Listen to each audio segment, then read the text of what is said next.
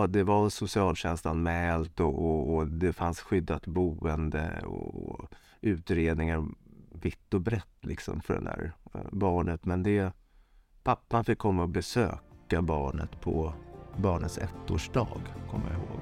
Och då slog han också ihjäl henne.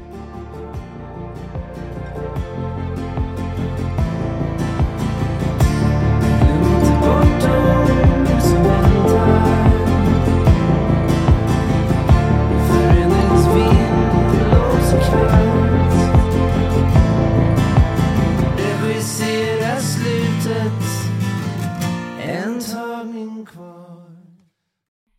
Björn och varmt välkommen till Barnrättspodden. Mm. Eh, tillsammans med mig Skrivarsson som är ordförande i Bryn för barnen. Och jag heter Nicolina, eh, är ett vuxet maskrosbarn som eh, men, eh, skriver om mina erfarenheter på sociala medier och bloggar. Välkommen! Tack! Och maskrosbarn har vi båda gemensamt. Eh, och det som du jobbar inom och kan mycket om Björn är en av det som jag har vuxit upp inom. Så det är därför det tycker det är spännande att prata med dig idag. Kan du inte berätta lite mer om vem du är Björn och vad du gör? Mm. Jag eh, Björn Tingberg heter jag ju och är min grund, mitt grundyrke är sjuksköterska. Så jag har jobbat många, många år inom första somatiska sjukvården för barn. Jag har egentligen alltid jobbat med barn. Hela mitt yrkesliv egentligen. Eh, och sen via sjukvården så har jag jobbat eh, mycket med barnskyddsteam och barnahusvärlden. Och sen har jag utbildat mig till psykoterapeut sen så småningom. Och det tror jag faktiskt var liksom någon känsla av att liksom få ihop allting. Och jag, alltså jag jobbade, det var många år i sjukvården som jag jobbade ihop med läkare och rättsmedicinare så och leta skador på barn. Och, och ni vet, vi, vi fotade blåmärken och liksom kartlade ihop med polisen också eh, misshandelsepisoder och sådär. Och föra bevis. Men sen kände jag nog faktiskt att det var ju bara en del utav de här barnens liv som jag förstod och som jag såg. Och jag tyckte nog kanske efter ett tag att det inte räckte. Det var liksom mera frågor. Vad händer med de här barnen? Sen en sak är det ju det juridiska på något sätt, men det är ju bara också en väldigt liten, om en väldigt viktig del i de här barnens liv. Eh, med myndighetsutövning och allt det där. Men vad händer sen? Liksom, hur mår de egentligen och vad kan vi göra då? Hur kan vi hjälpa dem då på ett annat sätt? Så nu har ju jag, jag är ju lite fast i det här i det här ämnet på något sätt. Så jag har rätt mycket patienter som ja, dels är barn och som lever i liksom svåra situationer på olika sätt. De flesta är ju liksom skyddade på en nivå, men inte på andra. Umgängesbarn till exempel som tvingas till det. Men sen har jag vuxna patienter mycket också förstås som har erfarenheter av svårigheter i barndom. Så det, det, i mitt patientarbete så träffar jag ju det. Men jag är studierektor på Erika-stiftelsen eh, också den mesta tiden. Och det är ju kanske mer ett arbete som är administrativt och lite så här fyrkantigt och, och sådär. Men det är ett viktigt arbete. Vi utbildar ju psykoterapeuter och, och har också rätt mycket utbildningar som handlar om metoder vad gäller psykoterapi för barn. Så att jag tycker att det, jag får ihop det där ändå. Och så har jag en liten anställning kvar på Karolinska institutet också efter min forskartillhörighet. Hur kommer det sig, eh, är det någonting i din bakgrund som gör att du vill jobba med barn och, och just utsatta barn? Alltså det där är svårt, svårt att veta egentligen, jag på att säga. För jag tror att det är många som jobbar med svåra saker kanske också har alltså på ett sätt fått ett intresse för det eller en, eh, en någon slags öppning in i liksom en, en värld där man kan förhålla sig till svåra saker. Jag tänker det kan handla om andra svåra områden som inte handlar om den här typen av utsatthet. Om jag tänker på mitt grundyrke som sjuksköterska, det är inte alla sjuksköterskor som heller orkar jobba med cancervård till exempel, där död finns hela tiden. Så någonting är det förstås i mig också som gör att jag hamnade här. Sen är det liksom en räcka nu vet jag inte riktigt om man ska kalla det för tillfälligheter, för i, ett längre perspektiv så ser det inte ut som tillfälligheter ändå. Men det finns lite tillfälligheter att ett jobb på Karolinska sjukhuset eller på Astrid Lindgrens där, som han, den gamla MIO-gruppen som fanns förr i tiden på, på sjukhuset som jobbade med rutiner och, och att kunna observera eller hitta de här barnen i sjukvården överhuvudtaget. Där var en tjänst ledig och det är egentligen startskottet för det direkta arbetet med den här gruppen barn. Sen om jag ska se I ett större perspektiv så skulle jag säga att jag har alltid tyckt om, det låter så hemskt att säga, men jag har tyckt om situationer som är svåra även i sjukvården. Det var därför jag hamnade på barnakuten i så många år till exempel. För där behöver man också vara väldigt duktig när det verkligen gäller. Och det, den ingången gillar jag yrkeslivet. Och sen tror jag just att, det, att jag fastnade sen i det här ämnet berodde nog på dels det där jobbet som jag fick då som samordnare för miljögruppen. Men också är ju det på något sätt en summa av massa utsatta barn som jag såg som vanlig sjuksköterska på barnakuten också. För det, det finns ju liksom rätt många barn som jag vet vet får illa, en del barn som jag vet att det inte gick så bra för, en del barn som jag vet att vi missade och en del barn som vi inte såg, eller såg men inte gjorde något. Det finns många sådana historier bakåt och det där tror jag ledde mig sen in i liksom, arbetet med rutiner och att hitta liksom, kunskap som varit liksom, bra för vårdpersonal att ta till sig så att vi kunde liksom, förändra det. Finns det något minne, jag tänker på, som du säger, finns det något minne med något barn som liksom har etsat sig fast extra mycket hos dig som du, eh, ja.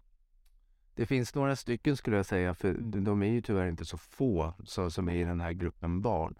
Uh, men det finns ett barn som jag minns som uh, det var långt innan jag jobbade med barnmisshandelsfrågor själv, men som jag tror också spelar roll faktiskt.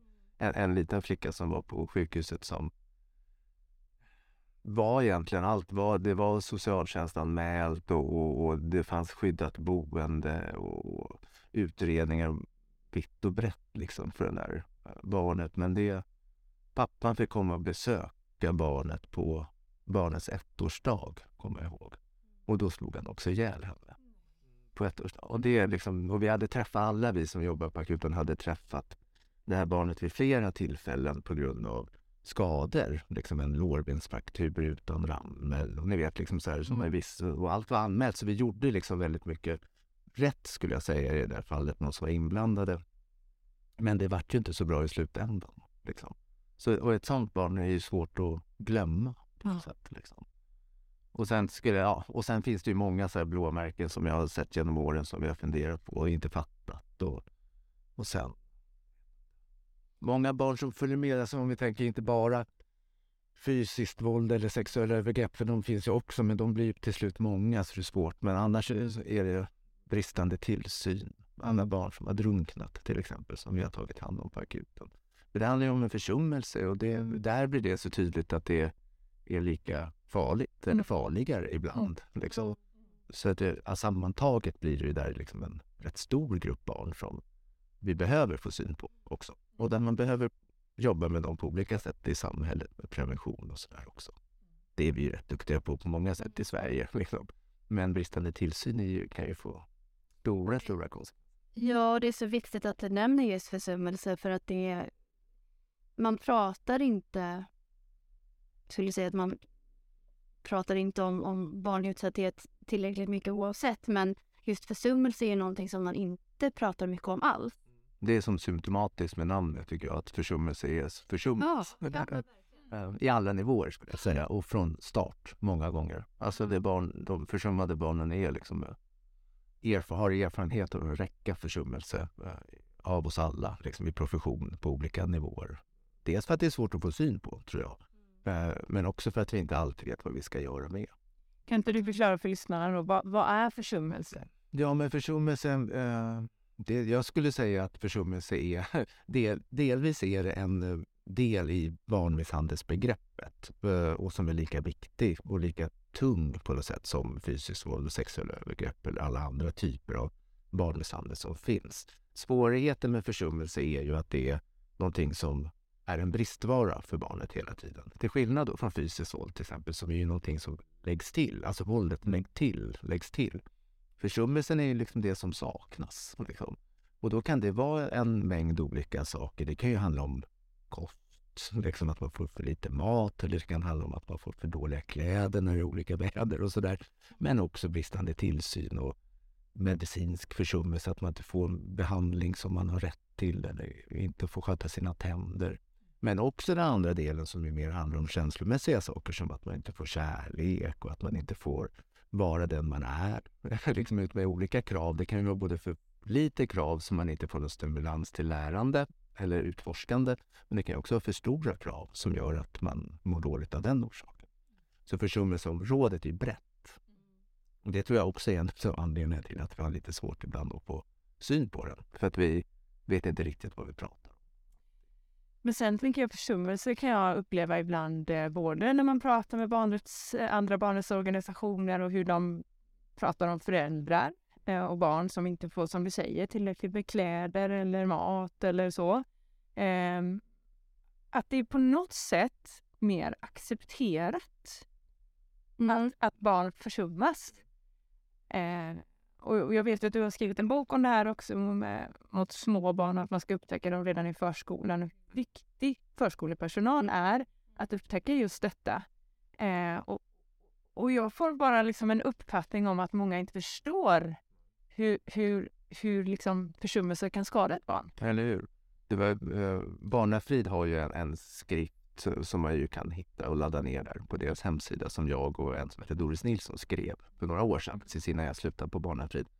Där lyfter vi just försummelse i det där perspektivet skulle jag säga för att få försummelse på liksom en mera liknande nivå i allvarlighetsgrad som fysiskt våld till exempel eller sexuella övergrepp. För det såg vi i den rapporten som vi skrev, det sån vetenskaplig kunskapssamling. Liksom. Mm. Där såg vi att effekterna av försummelse är lika allvarliga som fysiskt våld. Men det, jag tror att det är så att vi, dels förminskar vi försummelse i allvarlighetsgrad när vi möter vi- Det är så lätt att tänka så här att ja, kanske inte så mycket kärlek, kanske inte så kan, inte får sköta sina mediciner. Det finns så många saker, men de är i alla fall inte slagna. Så kan vi tänka och då förminskar vi det på en gång. Medan vi måste hålla det på samma nivå i allvarlighetsgrad precis hela tiden. Vi, jag tänker också att vi mycket mer förstår försummelse än vad vi förstår fysiskt våld i generellt sett. Alltså att vi kan acceptera en viss grad för att vi får ett vuxenperspektiv. Tänker du? Nej, men då tänker jag så att om ett barn inte får eh, inte har bra vinterkläder på sig utan får frysa på förskolan alltid. Jag tänker det barnet är ju försummat. Av något, någon anledning så har barnet inte vinterkläder. eh, men då kompenserar vi det hela tiden. Då kanske vi vet att de där föräldrarna kämpar med något. Alltså att de är sjuka eller att de inte har råd. Alltså vi vet det och då kommer vi också på något sätt acceptera den här typen av försummelse och kanske kompensera istället. Förskolan har en extra overall så att det aldrig behöver bli liksom något problem. Och det där handlar ju om att vi utgår från, för mig i alla fall, att vi utgår från då ett vuxenperspektiv och bara tänker egentligen på föräldrarnas oförmågor till olika saker. Det handlar ju om det förstås. Men det är inte där vi ska ha utgångspunkten. Utgångspunkten måste vara barnets behov. Och det där barnet har behov av bättre kläder eller vuxna runt omkring som förstår vad man ska ha för kläder. Det är där man måste utgå ifrån och inte tappa bort sig i vuxenvärlden. För då kommer vi fatta istället och acceptera för att vi själva är vuxna. Vi är inte barn längre och det, det där får man jobba med att ha kvar barnperspektivet tänker jag. Tycker du då, om vi säger då förskolan, vi tar det exemplet. Det här kommer ett barn som aldrig har vinterkläder. Hur tycker du man ska agera då från förskolan? Jag tycker att de här äh, sakerna som de gör oftast, som att kompensera för en brist, att det är väldigt, väldigt bra att göra det. För jag tänker att det, man ska inte utsätta barnet för att frysa. På samma sätt som att det är väl bra att förskolan fixar en extra matsäck för alla de barn som aldrig har matsäck med sig hemifrån. Till exempel. Men allt det där är så gott och, och väldigt värdefullt för barnet. Men grejen är att man inte får stanna där. För mig ska alla barn som är försummade, nästan oavsett på vilket försummelsenivå det är, anmälas till socialtjänsten. Dels för att man behöver reda ut varför just det här barnet inte har matsäckar eller vinteroveraller. Det är någon annan som måste titta på det. Liksom. Men det är också av anledning att vi vet att försummelse hör ihop så mycket. Alltså en typ av försummelse hör ihop med andra typer av försummelse. Och försummelser hör ihop med fysiskt våld och sexuella övergrepp. Så att det går inte att bara tänka så här, oj det där barnet får visst inga kläder. Och sen tänka att det var det barnet led av på något sätt. Nej, för det kommer också vara misshandlat eller inte få sköta sina tänder eller liksom aldrig få mat eller kärlek, vad det kan handla om. Så att man måste agera på det här. Och sköta sitt jobb, tänker jag. Det är inte förskolan eller sjukvården som i första hand ska utreda på varför det ser ut som det är. Det är faktiskt en myndighet som finns för det.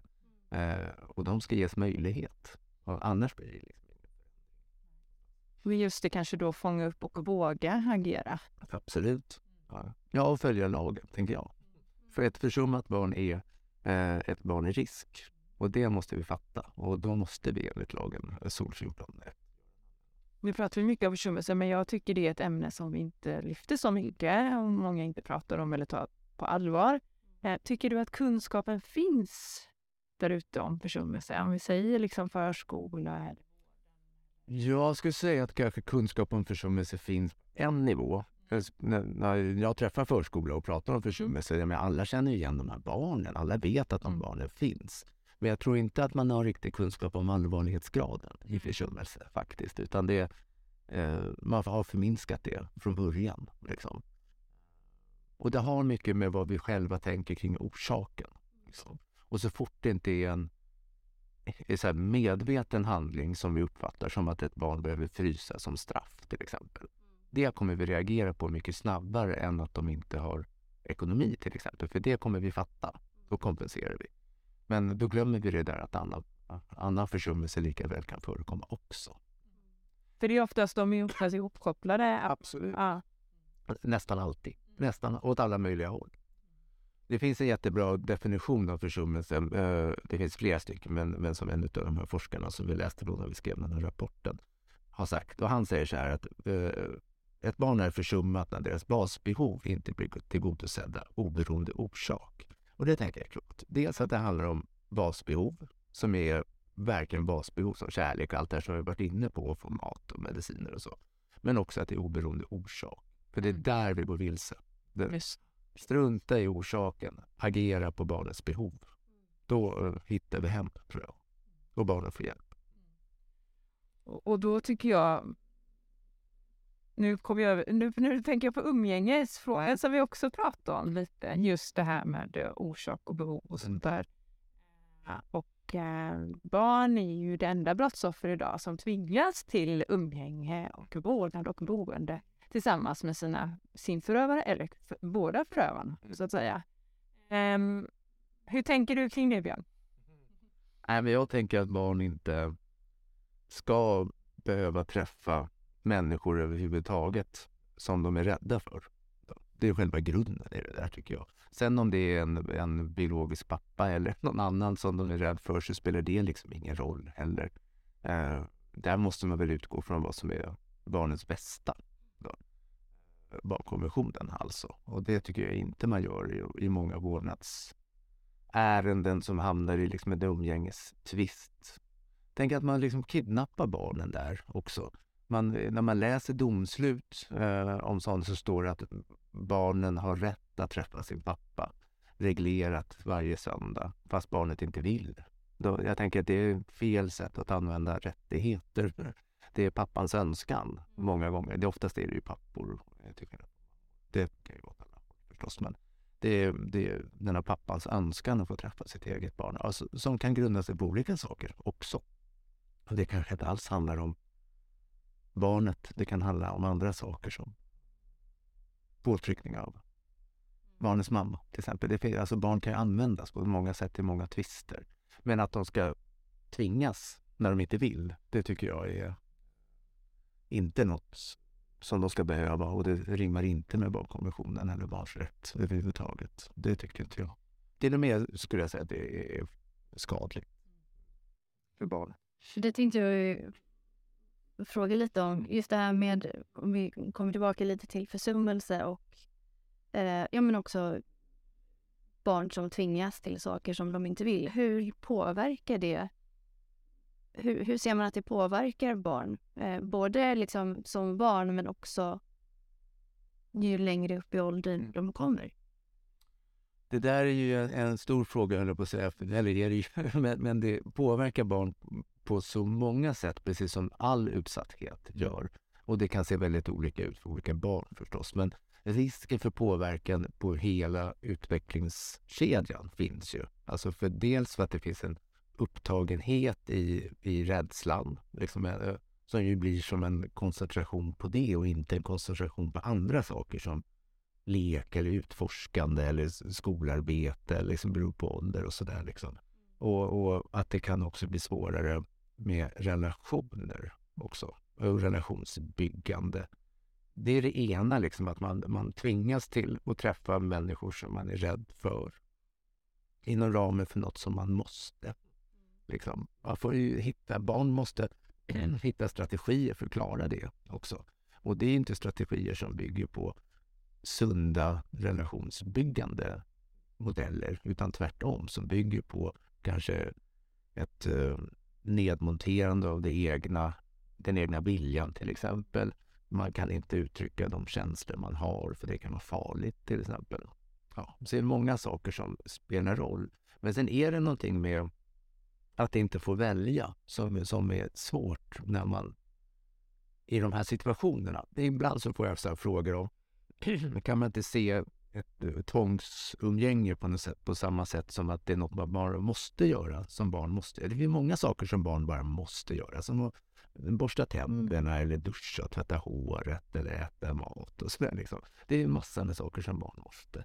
Och då vill man liksom ibland försöka få till det här tvånget på umgänge i samma kategori som de måstena. Och det tycker jag inte stämmer alls. En sån jämförelse kan man liksom inte göra, för det här handlar ju om rädslor. Och det, man måste inte göra något man är rädd för. I princip någonsin. Nej, jag tänker som du sa, att det kan ju rent av vara skadligt eh, för ett barn att, att eh, ja, men, tvingas till umgänge med sin förövare eller så. Eller, eh, alltså man bor också. Ja, eller precis. Ja, och kvar liksom sin förövare också. Ja. Det är ständig oro. Absolut, och det, ja precis. Man kan, många barn bor ju i alla fall växelvis med mm. den som har dels slagit deras mm. mamma eller slagit dem själv. Och många gånger så vet vi ju, eller lite mera vanligt är det att barnen blir slagna även om det inte finns några domar på det i våld. Det är rätt många barn där som blir slagna förr eller senare i alla fall. Så den risken finns ju alltid som mm. vi måste räkna in i det där. Så dels är det liksom den typen av rädsla som, som finns på plats. Liksom det är därför barn blir många gånger så fogliga i umgängessituationen som också används i rätten. Typ när man kan säga så här, men barnet är ju lugnt hos pappa. De verkar ha det jättemysigt. Och sen är det stora utbrott hos mamma till exempel. Men det, det, är väl, det kan ju de flesta. alltså vet ju att det funkar så att där utrymme finns, där kan man också vara arg och där det inte finns ett utrymme för det, där törs man inte. Men det används. Men det används skulle jag säga som mot eller för umgänge då, som det verkar gå jättebra. Och det här tycker jag är så intressant, Björn, att du säger att alla vet. För, för, för, vi kan också prata om placerade barn mm. som har ungefär samma upplägg då, att man tvingas till umgänge där det faktiskt inte är för deras bästa alltid. Eh, och där jag vet också hur familjehem vittnar om att barnet blir helt förstörd, kan vara ju liksom i veckor. Och så när den väl har hämtat hem sig så ska den träffa. Och det kan vara både psykiska liksom, reaktioner och fysiska. Oftast man kissar på sig, går tillbaka i sin utveckling och så vidare.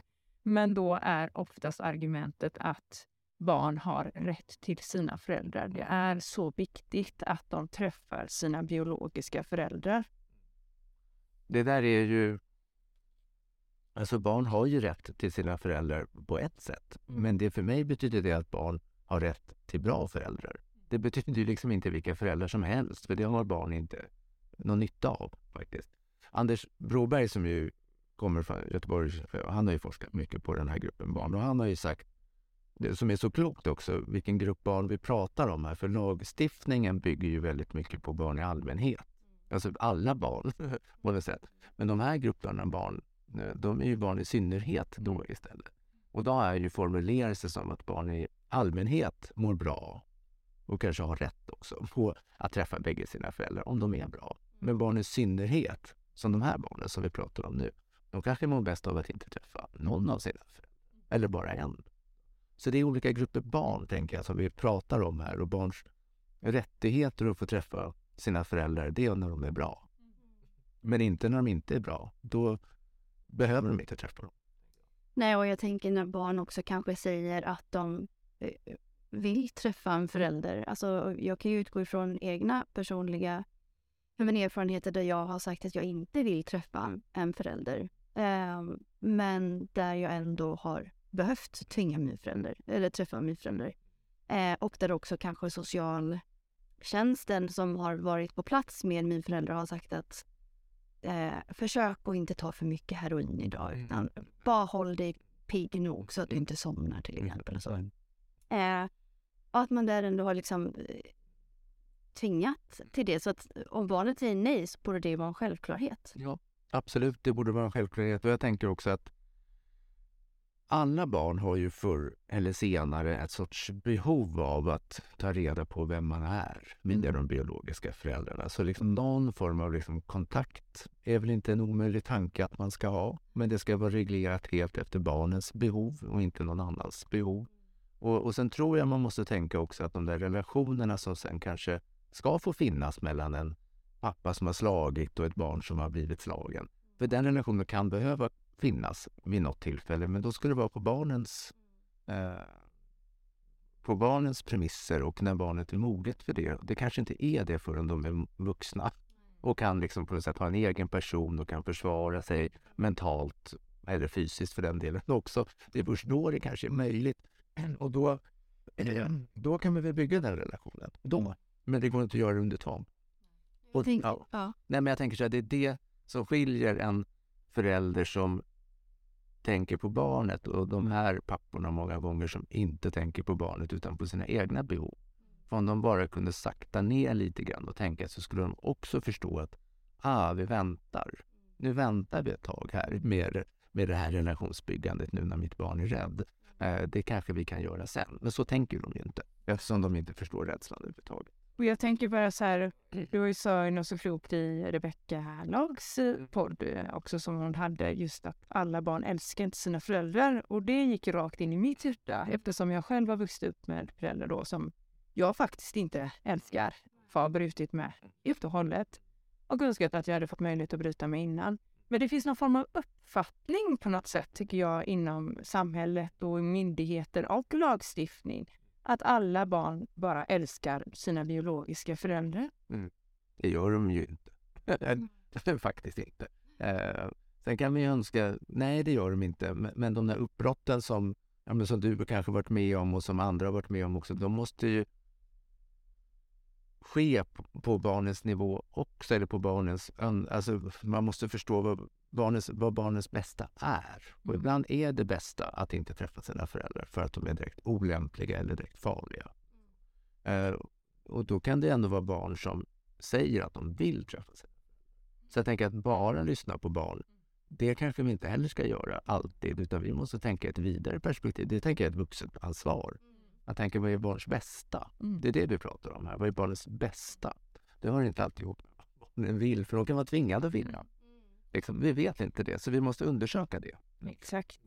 Kan det också vara så att, för jag kan uppleva att man, att ett barn kanske eh, säger nej eller ger sin åsikt till någonting och sen så säger man som förälder eller som vuxen att men barnet förstår inte. Barnet förstår inte vad nej är. Eh, kan det vara så att man uppfattar det på det sättet eller att man agerar på att "Nej, men nu säger den här treåringen nej men treåringen förstår inte vad nej betyder så att det är klart att den vill träffa sin förälder. Nej, alltså det, jag tänker så här, barn inte alltid vet vad de säger nej eller ja till. Så är det ju, för barn Ja. har inte så stor erfarenhet av livet. Så att det är väl klart att det är så, men man måste hela tiden utgå från vad det är vi pratar om. Mm. Pratar vi om att de inte förstår, ja, men, som förr på akuten till exempel, när jag jobbade där. Det är ju många, många år sedan, men ändå. Då kunde föräldrar säga till sina barn så här, som var kanske fem och de hade en sårskada i pannan som skulle sys. Då kunde barn få fråga så här, vill du sy? Och det tänker jag är här, icke-fråga, för den Mm. frågan kan man inte ställa till ett barn. Det är klart de säger nej. Vem skulle inte säga det? Liksom? Men då, då förstår de inte konsekvenserna. Så, och då måste man ju tänka annorlunda. Då, då tycker jag man nästan överger barn genom att ställa en sån Mm. fråga. För det är ett vuxen ansvar där.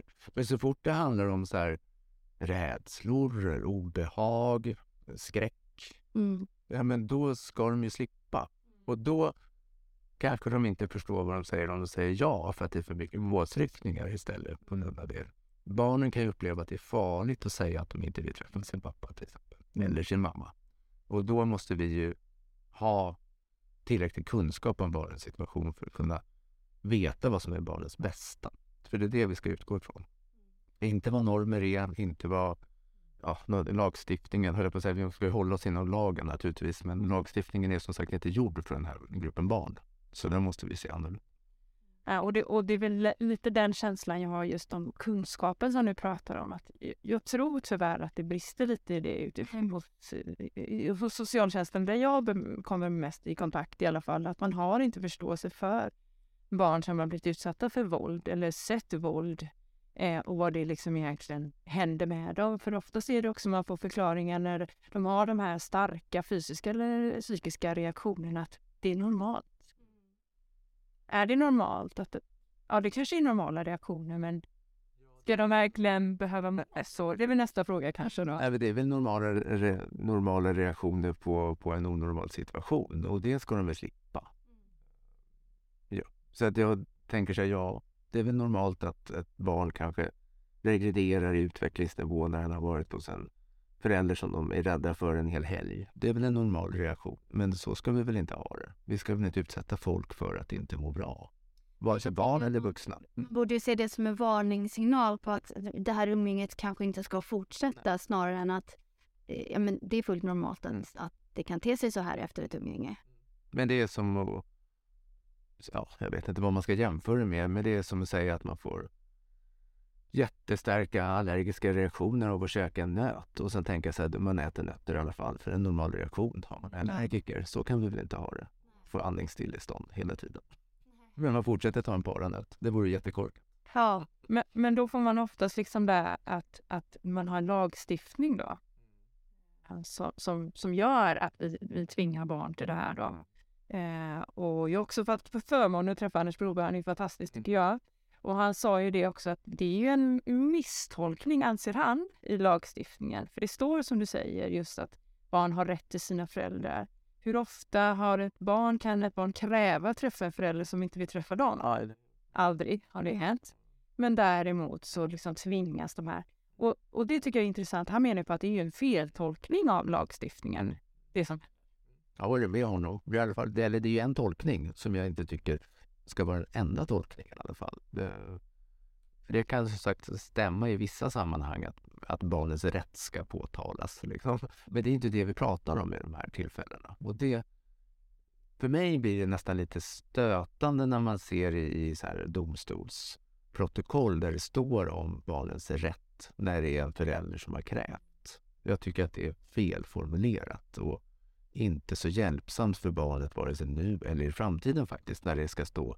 De kommer typ av papper på att det var deras rättighet att få träffa sin pappa som de inte ville träffa. Det tycker jag inte är så gynnsamt för utvecklingen faktiskt. Så det är synd.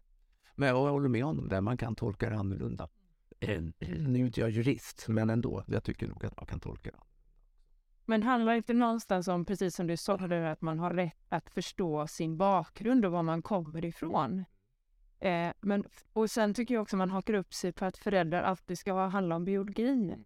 Eh, jag brukar säga att det spelar egentligen ingen roll om, om det är biologiska band så länge man har en, en vuxen som är trygg upp, uppfyller behoven som ett barn har. Precis. Men jag, jag upplever, jag vet inte vad du tycker Björn, men att själva hela mindsetet egentligen i vårt samhälle är liksom att det biologiska alltid är det bästa oavsett. Nej, men det tänker jag man får vara noga med ibland hur man formulerar sig. Det, jag tänker att det är barnet som måste kunna bestämma vem som är pappa, vem som är mamma och inte biologin.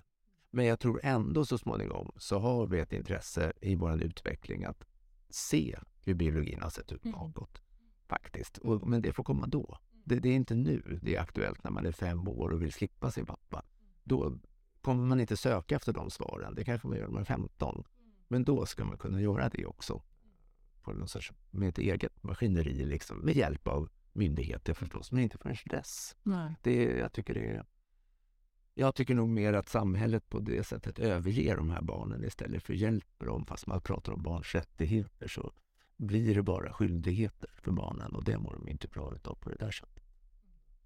Jag tänker det, det hör ju ihop med de här pappornas förmåga eller oförmåga att hjälpa barnen att förstå saker och ting. För jag tror det skulle kunna se annorlunda ut eller det ser väl annorlunda ut med de eh, pappor som erkänner att de har slagit och som tar på sig skulden för det och som aktivt söker behandling för att förändra ett beteende som de själva inte vill ha. Ja, men det minskar stressen och det minskar rädslan. Ja. Men de flesta som jag har träffat på, i alla fall på vad litteraturen säger, eh, är ju det omvända. Att föräldrar eller pappor då inte tar på sig skulden eller förvanskar sanningen genom att använda andra ord till exempel. Som att mamma och pappa bråkade. Eller så här. Ibland är man osams. Alltså förminskar det våldsamma i det även om man vet att våldet ibland kan vara väldigt grovt. Och det där, det får inte barn ihop. Det får ingen få ihop det utanför systemet, men barn får ju verkligen inte ihop det heller. För de vet. De vet också mycket mer än vad vi tror om hur det har varit hemma. Det, så det går ju liksom inte att, att säga någonting annat. Man ska akta sig för att förminska äh, det där. Barnen vet mycket. Jag tänker bara också de här barnen eh, får ju växa upp väldigt fort. De får ju ta ett extremt stort ansvar. Så jag tänker att eh, det finns ju rapporter där treåringar uttrycker väldigt liksom, tydligt rädslan och sådär. Och jag upplever, och det sa Kerstin Almqvist sa det så bra också nu, att vi ifrågasätter oftast barn istället för att lyssna på barn. Vi tror att barn ljuger eller var det verkligen så det gick till?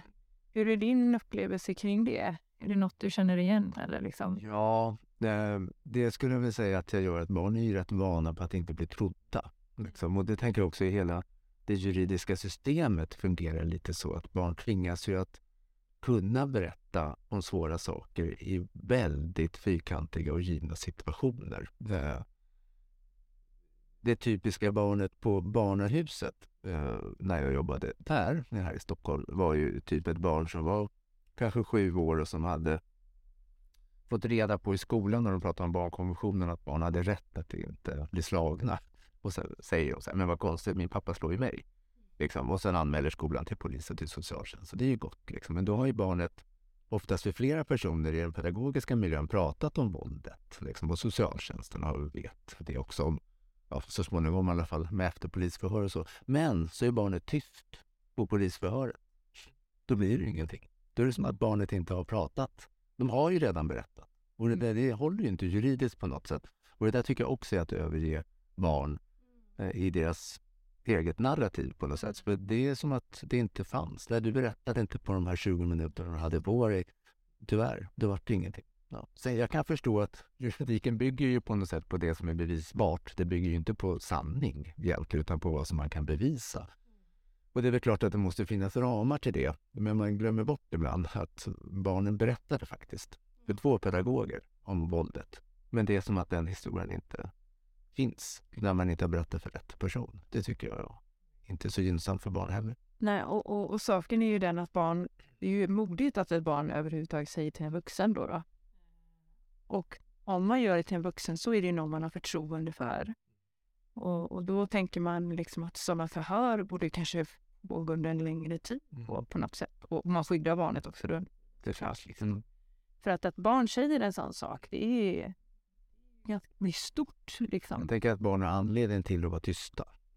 Också hot och, och erfarenheter av att det kanske blir värre av att prata. Det, mm. har många barn. Mm. Då, så det är väl klart att de inte säger också. Men där har jag tycker att det har ändrats lite grann. Förr på barnahuset, målet var ju att bara behöva ha ett polisförhör med ett barn till exempel.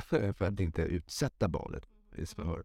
Och det är ju en snäll tanke på ett sätt. Men man missar just det där, vad, vad är barns behov av eh, tillit i en relation till exempel. Och så där. De, de har ju svårt med vuxna personer ändå. Många av de här barnen som är slagna eller övergivna på olika sätt med, med föräldrar som inte är närvarande mentalt eller på grund av droger eller på grund av våld. Liksom. Så de, är, de har det ju svårare än andra barn också att prata. Jag. jag tänker också på, för att många gånger säger man att barn ljuger. Eh, man säger också att barn har en livlig fantasi. Eh, hur sannolikt är det egentligen att en femåring ska kunna måla en, en, liksom, en bild av en förälder som slår? Eh, och, och, att man då ska kunna luta sig på att det eventuellt skulle vara en, en fantasi eller liksom någonting som barnet har hittat på. Alltså fullständiga fantasier eh, som inte har någon grund i någon typ av erfarenhet finns ju inte. Alltså det går inte att beskriva något som man inte har en aning om. Liksom. Jag tänker, det går ju. Man kan inte beskriva en dinosaurie om man aldrig har sett någon. För själva ordet säger ju ingenting. Så, men däremot den där historien, och var den där historien kommer ifrån, det är ju svårare att veta. Så om man nu tänker att någon berättar om sexuella övergrepp sådär, eh, ett litet barn. Så är det ju så att orden brukar kanske en femåring inte ha en mängd olika saker som handlar med kroppsfunktioner till exempel. Men om det nödvändigtvis beror på att de har en egen erfarenhet av det eller fått det berättat för sig, det är ju svårare att veta Mm. faktiskt. Eh, Men jag skulle inte säga att barn fritt kan fabulera ihop någonting. Det skulle inte jag säga att barn gör.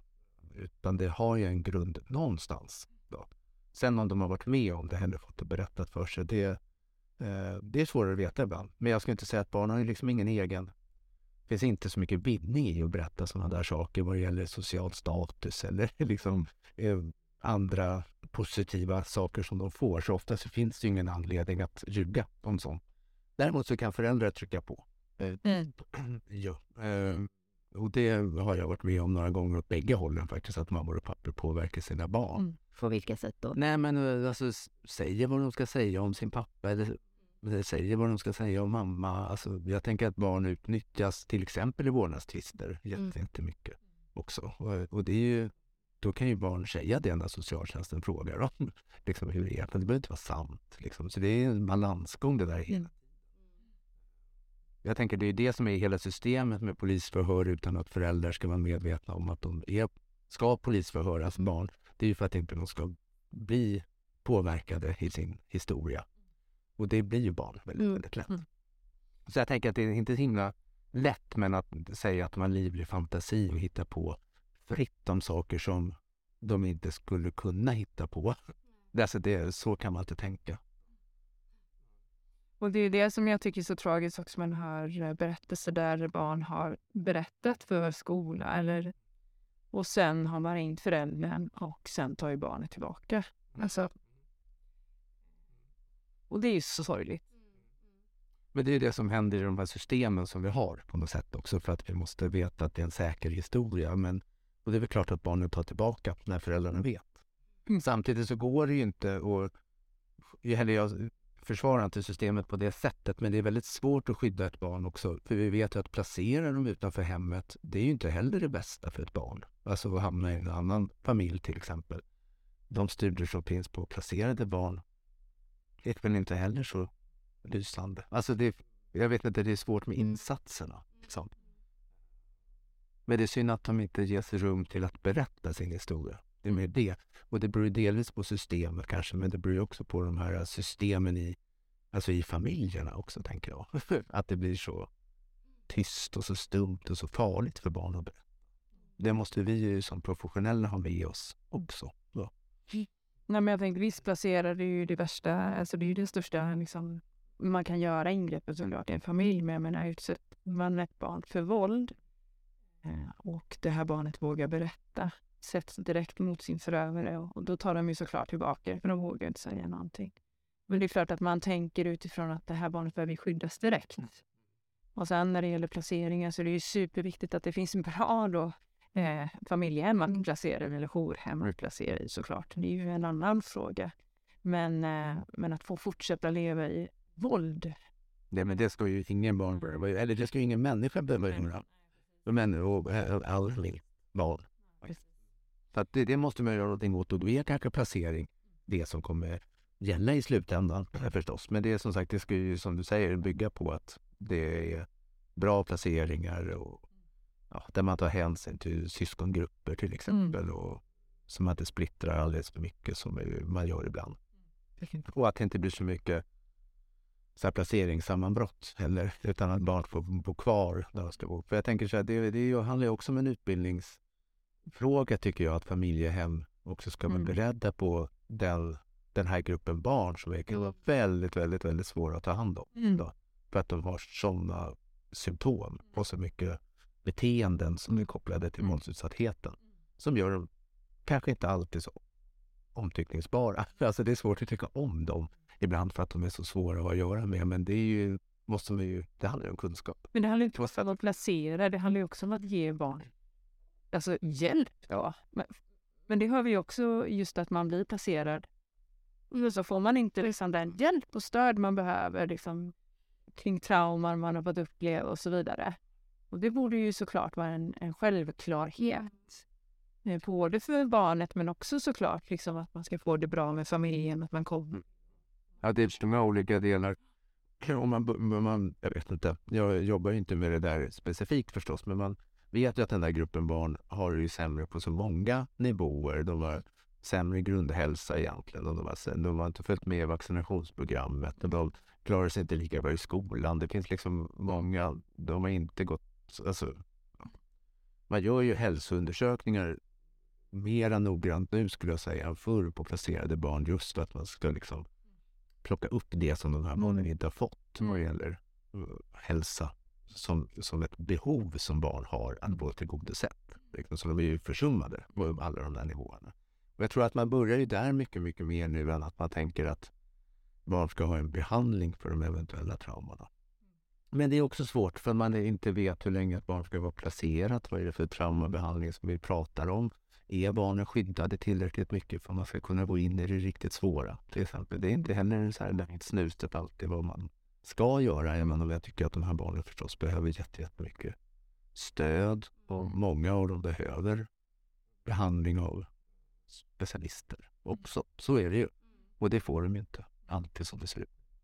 En del får det. Finns inga rutiner. Nej, så vi ska inte prata om det. Men jag tänker också det här med placerade barn och skolgång och, och sådär. Jag var på en föreläsning just om Socialstyrelsen där man också har tagit fram just att man går ju och oroar sig hela tiden också som placerad. Vad händer i nästa steg? Kommer jag behöva flytta hem? Kan jag få samma efternamn som de jag bor hos? Alltså, det finns otroligt mycket runt de här barnen som jag... Och vi ska ju inte särskilja barn. Det står också i barnkonventionen. Alla barn ska få lika, alla lika värda. Men så ser det inte ut i, idag, speciellt inte för, precis som du säger, också vårdnadstvister med barn och, och placerade barn. Tyvärr alltså, det, det, det ser inte så ut idag alls. Nej, och jag tänker så, eh, som ett placerat barn som jag har varit så eh, upplevde jag ju även en enorm, eh, att- en enorm rädsla i att komma till familjehemmet. Eh, där jag skulle sova i en ny säng med människor jag aldrig liksom hade levt med tidigare. Jag hade ingen aning om vad de var för typ av människor. Eh, och och eh, det visade sig senare att de inte var en, liksom, lämpade att vara familjehem heller. Nej, men, man- alltså jag tänker att allt det där utgår ifrån på något sätt att barn måste få känna sig trygga.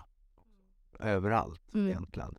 Och den där transitionen mellan att bo hemma i en våldsam miljö till exempel och flytta till ett familjehem som på ett sätt då är mycket lugnare.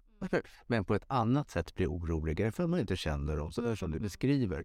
Det handlar ju också om att vi ska hjälpa barn att förstå sitt sammanhang och förstå vad det är som händer och kanske med tidsperspektiv också för att känna sig mera trygg att här ska du få vara. Inte vet jag hur lång tid man kan lova det från Alltså ni vet liksom, men hålla, göra barnen trygga och delaktiga tror jag. För att får man inte vara delaktig så kommer det vara väldigt, väldigt svårt att förstå vad som händer. Och, och där vet vi väl från en mängd studier också i Sverige att vi inte gör barn speciellt delaktiga i besluten som socialtjänsten gör eller i insatser som händer både av placerade barn och andra barn. Att barn inte vet, de är inte delaktiga i det. Och det tänker jag skapar en egen otrygghet. Och när man inte är trygg, då slutar på något sätt mycket av den utvecklingsmöjlighet vi har. För det är svårt att utvecklas på ett bra sätt om man är rädd, inte trygg. Så att tryggheten är ju en, en av de viktiga delarna för att inte pacificeras eller bli aggressiv eller massa andra saker som då får massa plats istället. Trygg, tryggheten. Och jag tänker vi måste hjälpa barn att bli trygga. Annars så överger de ju med på arbeta med sin egen trygghet på något sätt. Och, och blir ensam med det. Och då tänker jag att de blir så fruktansvärt ensamma. För de ska vara ensamma med alla sina känslor. Men de ska också på något sätt hitta strategier för att överleva i en otrygg värld. Och det är inte så gynnsamt för oss.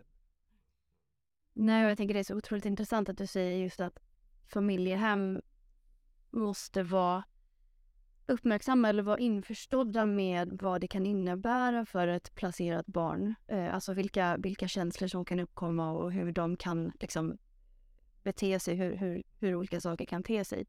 Eh, jag tänker att det kanske inte är många som är så beredda på eh, hur arg man kan vara som placerad eller hur, hur dåligt man kan må, hur det kan visa sig. Eller hur? Ja, det är ju en sån del, men också så. Ja, ja men precis. Ja, det finns många känslor som kan dölja sig bakom ett ilsket ansikte till exempel och, och arga reaktioner. Det kan vara många andra känslor bakom det också mm. som ju beror på där man kommer ifrån. Mm. Så det jag tänker väl också att många är ju jätteduktiga och har en bra trauma liksom kunskap. Men det är liksom trauma och anknytningsteori och massa med olika saker. Det skulle jag säga att familjer behöver. Familjer hem behöver mycket för att kunna mm.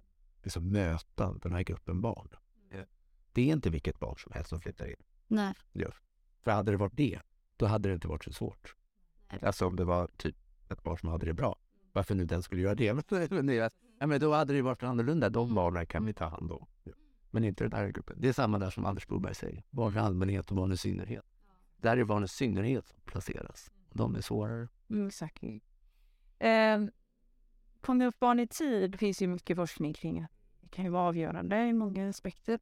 Hur, hur, hur, hur ser man, alltså har du några så här, säg förskola eller vi som föräldrar som har liksom sina, eller barnens kompisar hemma och sådär. Vad, vad är det man ska, kan man se, vad kan man fånga upp liksom? Ja, ja det, man kan ju fånga upp väldigt många olika saker på många olika sätt tror jag faktiskt. Uh, riktigt små barn, där kan man ju se dem på deras behov täckning på något sätt, att den inte funkar med en utplanad viktkurva till exempel, eller mat och sovrutiner förändras liksom när saker blir extra jobbiga till exempel. Men sen tänker jag att det är olika beteendemässiga problem som man kan se hos barn. Eh, aggressivitet kan ju vara en sån sak till exempel. Och relationsbyggande, alltså barn som har svårt att ha kompisar, svårt att få kompisar, svårt att hålla kvar kompisar kan vara utsatt, har varit utsatta för någonting bakåt i tiden. Då. Barn som har svårt att koncentrera sig i skolan. Alltså det finns många sådana olika. Så när du träffar förskole, alltså personal då, vad, vad, säger du till dem då? För då är det ju barn 0 till 6, eller 1 till 6 år då. Nej, men då säger jag att de ska titta på kamratrelationer, utbrott, vad de kan stå för och hur vi kan tänka kring dem. Alltså barn i, i den åldern Alltså tre, fyraåringar har ju, är ju väldigt propsiga också, så det handlar om en sorts normal utveckling. Så allt det måste ju kunna få finnas också, eh, naturligtvis. Men det gäller att se när, när det verkar vara normalt och när det inte verkar normalt. Och det är svårt. Men jag skulle säga att förskolepersonal nästan alltid, i alla fall när man pratar med dem efteråt, att de har sett vilka barn som det inte kommer gå så bra för. Så det betyder att de har kunskap om olika beteenden som barn har i barngrupperna. Som de, så det är väl både barnets beteende men också föräldrar bilden, liksom, tror jag. Men jag tänker så här saker, de träffar föräldrarna två gånger om dagen i kapprummet när det ska kläs på och när det ska kläs av. Och att ha koll på relationen mellan förälder och barn är också jätte, jätteviktigt för att se hur barnet verkar ha det hemma. Mm. Kan bar, möts barnet i sina känslor av sina föräldrar? Eller blir det, finns ett avstånd mellan dem? Verkar föräldrarna kunna spegla barnen när de är rädda till exempel eller ledsna? Det är att det händer rätt mycket där på ledningssituationen. Men där är man ju oftast kanske som förälder antingen på morgonen så är ju stressad för att man ska iväg till sitt eget jobb. Man är inte alltid den bästa föräldern i de situationerna. Men det tänker jag, det kan förskolepersonal eller pedagogerna där särskilja när man själv är stressad eller när det är någonting som är normalt. Man träffar dem så mycket. Sen tror jag att man kan uppmärksamma även små barn genom att fråga hur de har det. Det gör vi inte. Alltså, hur har du det hemma? Och ha diskussioner hur, hur det är när man är osams, till exempel. Vad händer mm. då? Uh, på mer än allmän. Det skulle man kunna prata om på samlingen, liksom istället för att prata om husdjur. Liksom, så kan man prata om hur är det hemma? Eller i allmänhet, liksom, så här, hur är det när man är arg? Hur känns det? Jaha, gör du sådär när du är arg? Ja, gör du. Vad kan man prata om sen? Alltså så här, gå igenom. Man ska inte outa allting i stora grupper förstås, men hitta tillfällen när man kan liksom prata om det. Och det gäller alla åldrar. Det vet vi väl också från forskning nu för tiden i alla fall, att barn inte mår dåligt av att få frågan. Fast vi tror det. Vi tror att vi rör till det genom att fråga om utsatthet. Men det har ju barn inga svårigheter med. Inte vuxna heller egentligen. Nej. Men det tror vi då också. Det är mer vår egen, vår egen ångest över ämnet och, och känslan kring andra människors utsatthet som gör det svårt för oss att fråga, tror jag. För vad ska jag göra med svaret? Vad ska jag bära runt på nu liksom? Eh, äh, och har man inte rutiner för det på sin arbetsplats då blir man rätt ensam själv i det. Så det är därför jag tycker att rutiner är så bra. Man ska veta vad man gör. Liksom.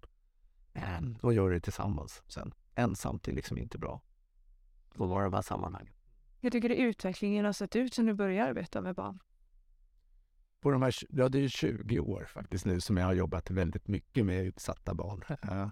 Jag tycker att utvecklingen går liksom framåt rätt mycket på ett sätt, men extremt långsamt på en del andra sätt. Jag tänker nu har det, alltså barnkonventionen i lag, det är en stor sak. Barnafridslagen har kommit, liksom. det är en stor sak för att göra barn Har barn Sy- så barnfridsbrottet, ja precis. Ja, det är väl underbart. Eh, och sådär och nu första november så eh, hårdnade ju Socialstyrelsens rekommendationer om, om att fråga om våld till exempel. Sådär, lite grann i alla fall. Det går lite, lite långsamt och jag tycker jag ändå märker på så här, olika personalgrupper på de här 20 åren sedan polisen förr i tiden när de åkte på så här lägenhetsbråk.